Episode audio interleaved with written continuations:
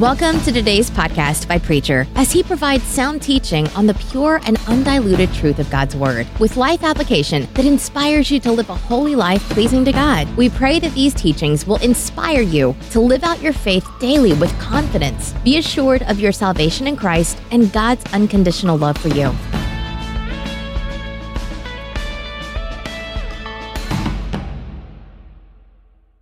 Second letter of Paul to Timothy, a very young Christian, a very young Christian young man. And this is what he has to say, starting in the first chapter, beginning with the third verse.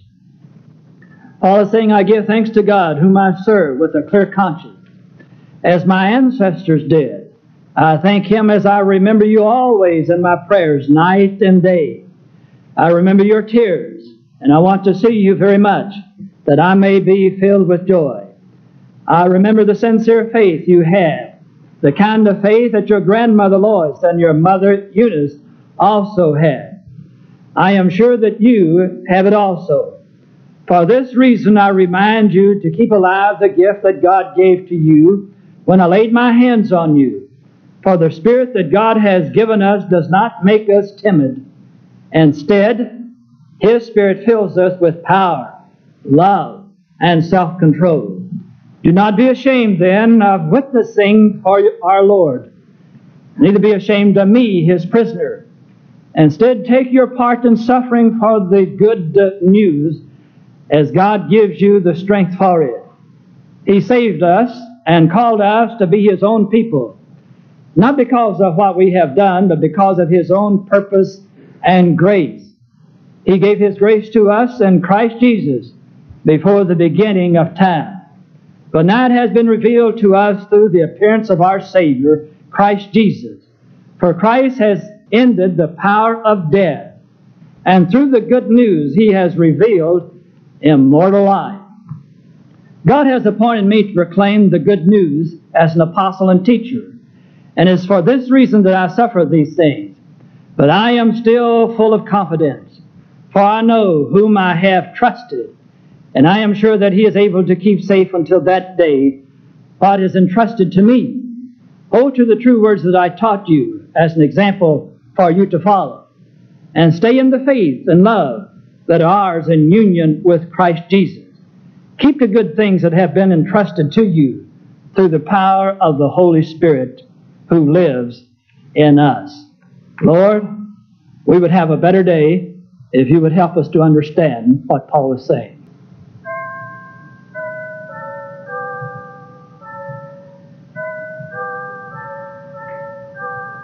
The King James Version has it translated, the confidence of the Apostle Paul, when he says, I know whom I have believed, and am persuaded that he is able to keep that which I have committed unto him against that day. And I simply want to respond to that by saying, and that is a fact. And that is a fact. And the thing that I would wish to do this morning would be simply to confirm what the Apostle Paul discovered and knew so many many years ago. And to say to you, because of the knowledge that he has, the same knowledge that he had was what he was trying to tell Timothy and talk to Timothy about. And one of the same, dear friends and dear ones, is the knowledge that you and I can lay hold of today that can really be a meaningful experience uh, for each one of us. Now, while I was away in that far distant place of where so far out that it was hard to find uh, someone in, on those lakes. In fact, uh, some days we were out on the lakes and we were the only ones out there, just us and the animals. Uh, there were down next to the to the road uh, Indian family that were camping. Now that was an interesting situation to run into. Now here you're out in this wilderness, you see, and way up the lake must be about five or eight or ten miles long and coming back, we could look over in, in this wilderness, nothing but a wilderness. And here is an antenna, a TV antenna. And that was the funniest thing that I've ever seen in my life. Well, while I was up there in that beautiful place, of course, the news came to me uh, that my sister had passed away. Now, to say that she's my sister was not quite right, and is right in a sense, but she was my mother that I told you about. And she had that nasty habit of anytime that this kid, she took over his mother, you know, but she'd always mete out punishment immediately. It wasn't any, I'll get you after a while, you know. I mean, I've been hit with a potato masher and, and spatula and, and, you know, those type of things. And, and of course, was uh, told that she had passed away. Well, you've been through something like that. And if you haven't been, you're going through it. And, and you know that it's just a terrible situation. It's just, you know, it's just something hits you in the pit of your stomach like a, a lump of cold lead. And, and you have to try to learn to adjust it and to live with it. It is death that can shake us back to reality, you know, jar us awake. We're going along and everything seems to be fine, everything is fine. And then all of a sudden you realize that your little world is turned upside down and inside out, and it's not going to be the same again. And, and oh, what a terrible thing that is. And I was in the funeral home, and oh, I, I listen, I was really feeling sorry for myself. It's interesting what you really feel is, you know, you feel so sorry for yourself. Most of it turns on yourself. And there's the person there trying to comfort me, and, and they did, and it was wonderful, and I appreciated that. Uh, and I was uh, sort of, you know, crying, and I was thinking about all the things now are past and won't be anymore. I remember being out just before I left on vacation to see my brother that's retired. I won't say he's retarded, but he's retired. I think he is retired too. But anyway, uh, I went out to see him uh, and he said, uh, before uh, Harley got out of the car, he says, Now, preacher, he doesn't have a brother has a preacher. He says, Preacher, he says, I don't have time to fool with you today. I'm real busy. Can you come back another time? I said, Sure, brother, I'll come back another time. And then I was sitting there in the funeral home and I was thinking about my sister and my mother's sister. And you know, I never remember a time she said she was ever too busy. Just like a mother, you know. Now you think about your mother's house and it's just wide open, you know. You you go and come, come at meal time and one of us, two of us, three or four of us, no matter.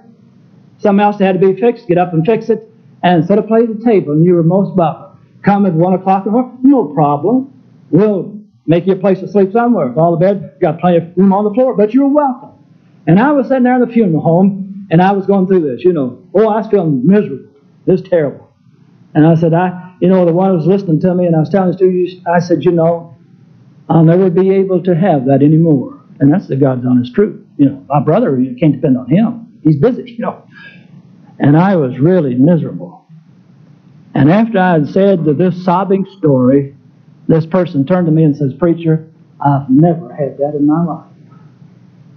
And you know, I shook me awake again. I had something that this person had never had. She had never had the freedom to go and to come in a home, even her mother's home, like that. Paul is telling us about something that you and I have available to us not tomorrow, dear friends and dear ones, but today. That you and I can anchor our soul to in such a way that I want to tell you I don't care what kind of storm breaks over your life, it doesn't make any difference. And death is the greatest, if we can believe the Bible, is the greatest enemy of man. It's the greatest one. I want to tell you that if we listen to Paul, that he can tell us uh, where there is an anchor that will hold these souls, regardless of what type of storm may sweep across them. Now, the only way that I can stand here this morning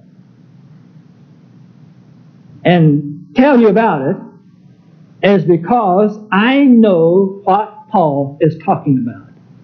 And I know uh, that what happened to him and what he was trying to tell Timothy is one of the same things that you and I can lay hold of today, and I want to tell you. It is a garden for the soul. It is a sanctuary for the soul. Or we can take it over in the Bible where the question is put about the balm. Well, here is the balm that can, can help us. The one that can hold these souls and ours together, that gives it a sanctuary, that brings it to the place of where the balm of Gilead, that the Scripture talks about, can really uh, be effective. Now, Paul tells us in the Scripture that I quoted to you. I want just to re uh, through that with you this morning. Because it's interesting to know that the same place where Paul tells us where we can anchor our souls and how he did it and how to go about it is one of the same ways that you and I come to believe in the Lord Jesus Christ. So he's telling us about the plan of salvation too, you see. The simple plan of salvation, and here it is. I know whom I have believed. I know. I know. Oh, what, what an affirmation. Paul is speaking here of a special kind of knowledge that you and I can have. A special kind of knowledge that we can have about another human being. Not too long ago, I dropped by a home and the little lady of the house came rushing out, making 90 miles an hour. And she saw me coming up the sidewalk and she said, Preacher, if you don't mind to come back. She says, I have uh, got an appointment and I've got to keep it. And I said, Well, you need to slow down. And she says, Well, she said, I can't. I'm supposed to meet my husband for dinner. And he's already called once. And if he calls one more time, I know he's already eaten without me. And I said, Well, do you really think your husband would eat without you? He said he sure would. You don't know my husband. He would. And I said, Well, you better hurry. Paul is talking about a situation where that we can know the Lord Jesus Christ in a way that we can be sure of his action and what he's going to do and what he will not do. Now you see, Paul knew about two things. He knew the love of the Lord Jesus Christ, and Paul knew the power of the Lord Jesus Christ. Now, there's a difference in that and just knowing through a creed. Now, our creeds are important, and that's the reason I like to say the Apostles' Creed every morning. It's different than actually theology. It's a little bit different than this intellectual knowledge that you and I can have. It's something that is known not only by the mind, but by the heart too, because we have experienced it. And that is what makes the difference. I know. Now we need to come to the place of where we can say that I know. The half of the world knows something about the Lord Jesus Christ, or maybe the greater part of the world. But uh, not to know what, but to know whom, a person, a personal encounter with God. I know, I believe, and am persuaded. Now, this is a different kind of believing, too. I suppose there's a degree of all of our belief. I hope that if I live another five years that you will say, well, yes, if you're with me, well, I can see that he has grown in the faith. I can tell that he, he has a little better understanding, a little more knowledge about the Lord Jesus Christ uh, than he has had before. I think this is what the Scripture talks about when we are to go on learning. This is what Paul is trying to say. But there comes a place where I have enough right now information that I believe. I believe. There is a friend of mine that every once in a while invites me to come and have breakfast with him. And when he has breakfast at these different places, he always introduces me uh, to those around him as a Methodist preacher. I've never quite figured out why, but he introduces me as a Methodist preacher. The other morning we were, well, it's been about a month or so ago, we were eating together for breakfast in a new place, and I could tell that he had been there several times before to have breakfast because he seemed to have known quite well the cute little thing that was waiting on us. And she comes up to the table with her little pad ready to write down her order. And uh, he introduces me, says, I want you to meet a friend of mine, a Methodist preacher. And she says, Yes, my name is Bo Derek. Now, how do you want your age? you know. Coming to the place to have the information that you need to be able to reach a point within your mind where you can say that I, I do believe, I, I believe, I believe. The vacation that we were on, sometimes it's hard to believe. It, it really is, and you have to do something about it to really to believe. And that's not wrong either. Where did we ever get this concept to doubt something is wrong? To doubt something, not do anything about it is wrong. But to ask a question about it and then go on and try to satisfy yourself, that's right. Now I was up there on that lake, you know, just fishing away, and boy, I pulling a big one. Oh, it looked, you know, well. Well, you know, it was a big one. Well, anyhow, it was a big walleye. and That's what we are fishing with. That's the supreme fish as far as I'm concerned, you see. So I caught that thing and we got it in, you know, and, and I just knew it was going to be the big one.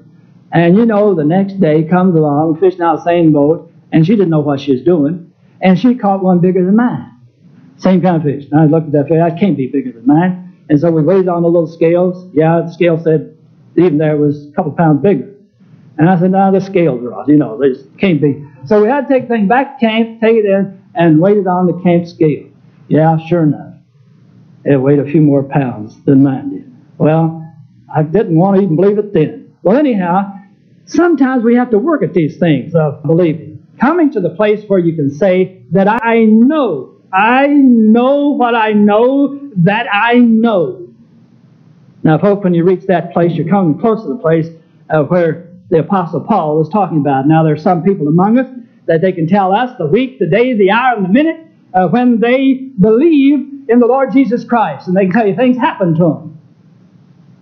Horace Bushnell comes along some years ago and says that's not the only way to do it. There's another way.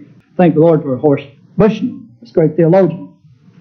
He said a child can grow up within a home and never know anything else but to have loved the Lord Jesus Christ all of his life, with all of his heart, with all of his soul. And, folk, that's true. Now, this is an interesting thing to me.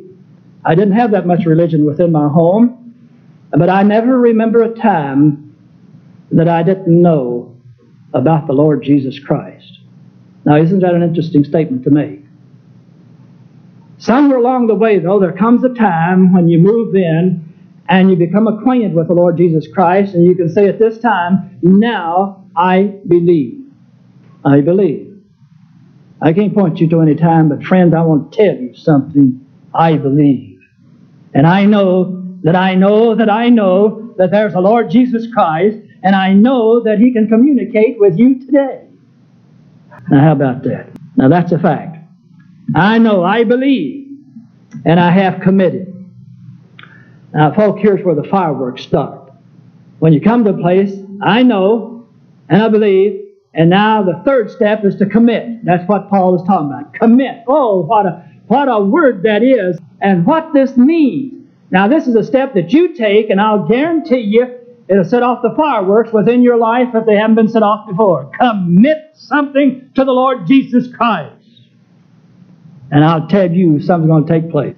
Well, we were up there and tired and worn out, and went to bed about 11 o'clock, and about 1.30 was awakened, and, and everything was going up in flames. I mean, Ted, you, I may have missed the 4th of July here, the fireworks, but up there, the Lord provided.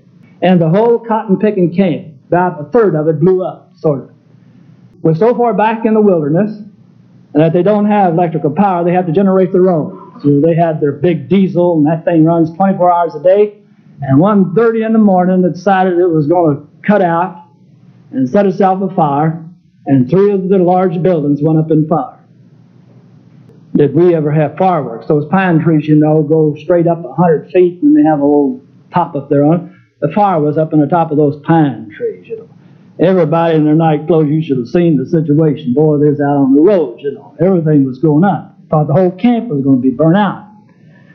And here they were rolling out hose trying to put the fire out, and someone says, We're out of gas. Well, you see, without electricity, you couldn't pump any gas.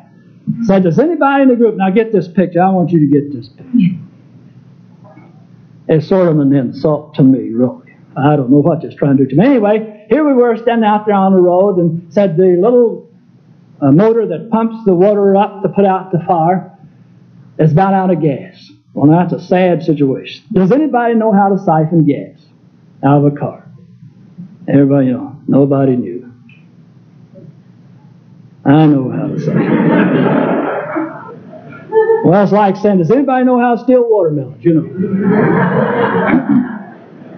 so I said, yeah, here they came over with the can and the hose, and and they said, uh, where? I said, where's the car? So this car right here. And I looked on it and it had the emblem of the police department of Long Lake, you know. I said, you want me to siphon gas out of this car?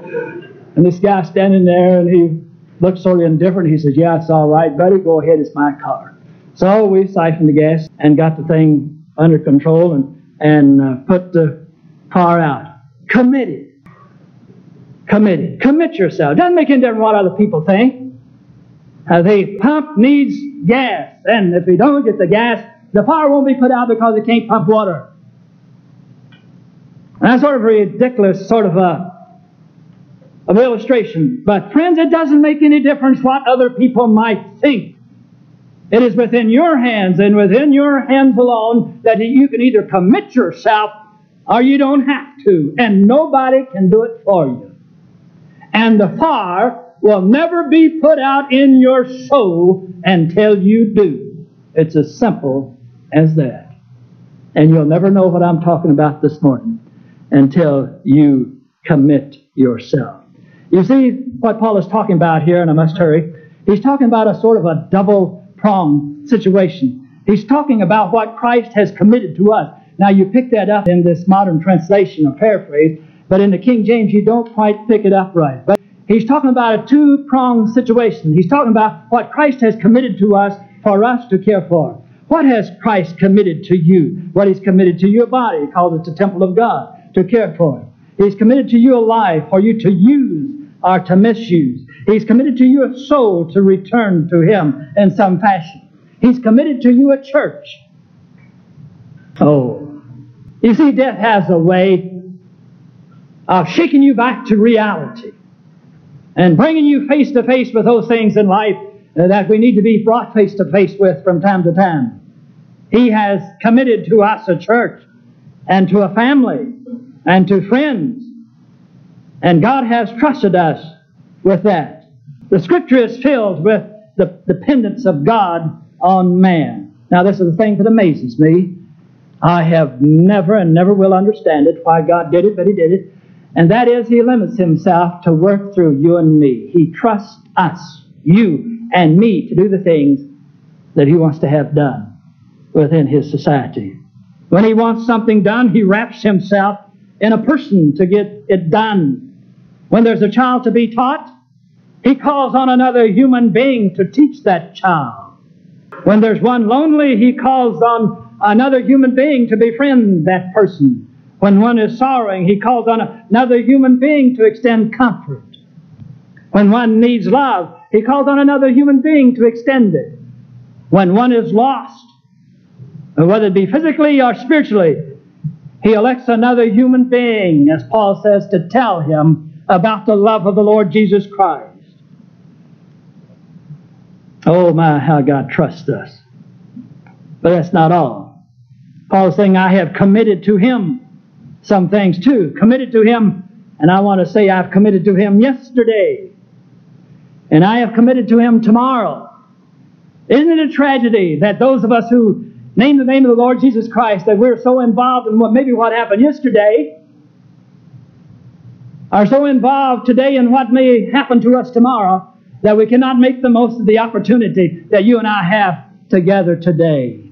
Oh, think about it the joy that you rob yourself of trying to play God. Oh, He promised us today, as the day, so shall your strength be.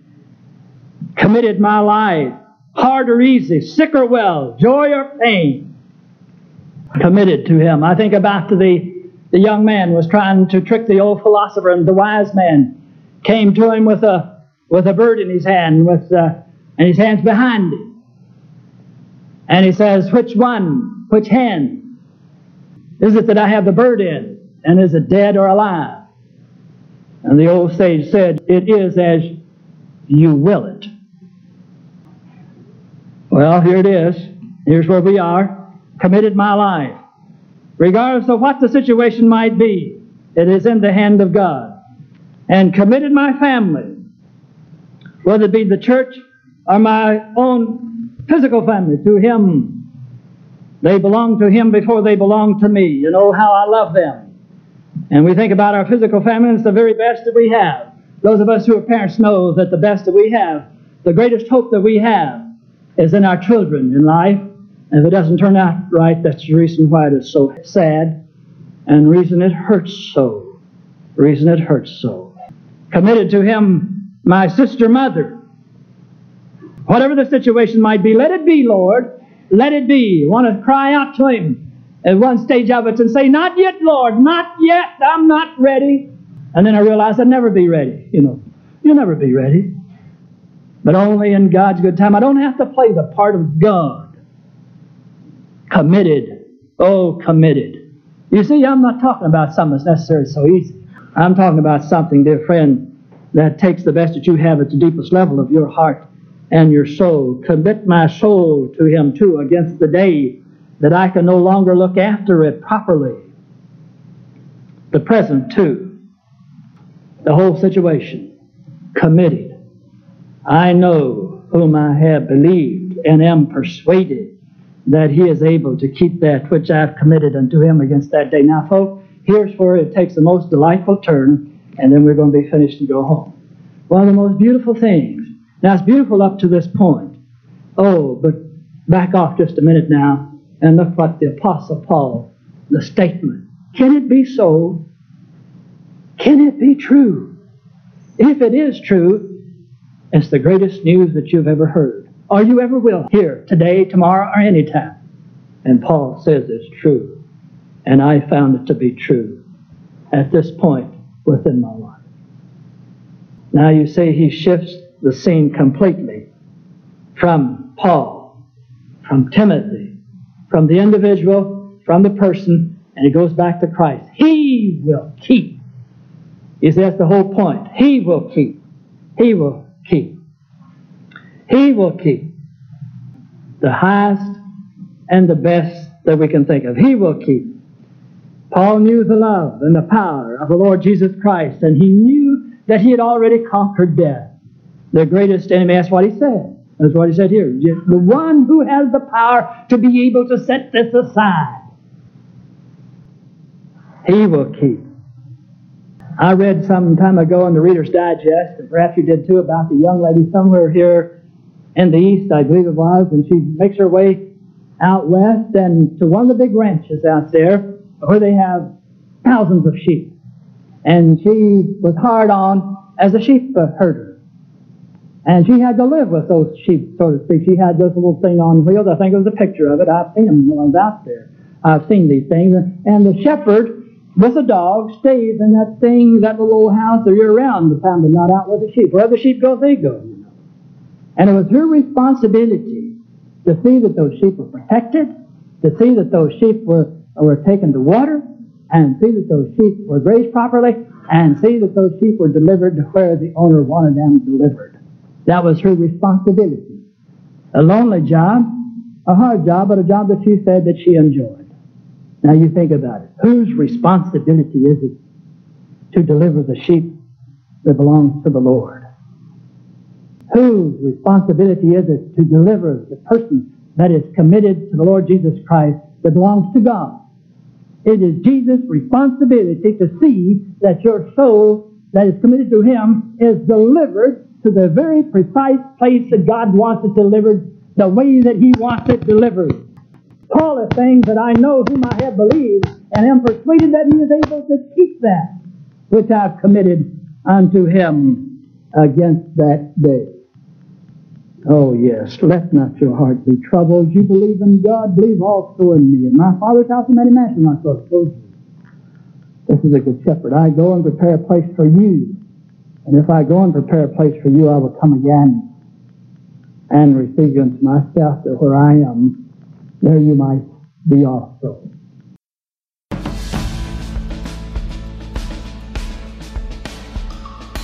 Thanks for listening. Hope you were blessed. We pray the Holy Spirit will make you a doer of His words, finishing the work He started and making you more like Christ for the transformation of this world and preparation for heaven.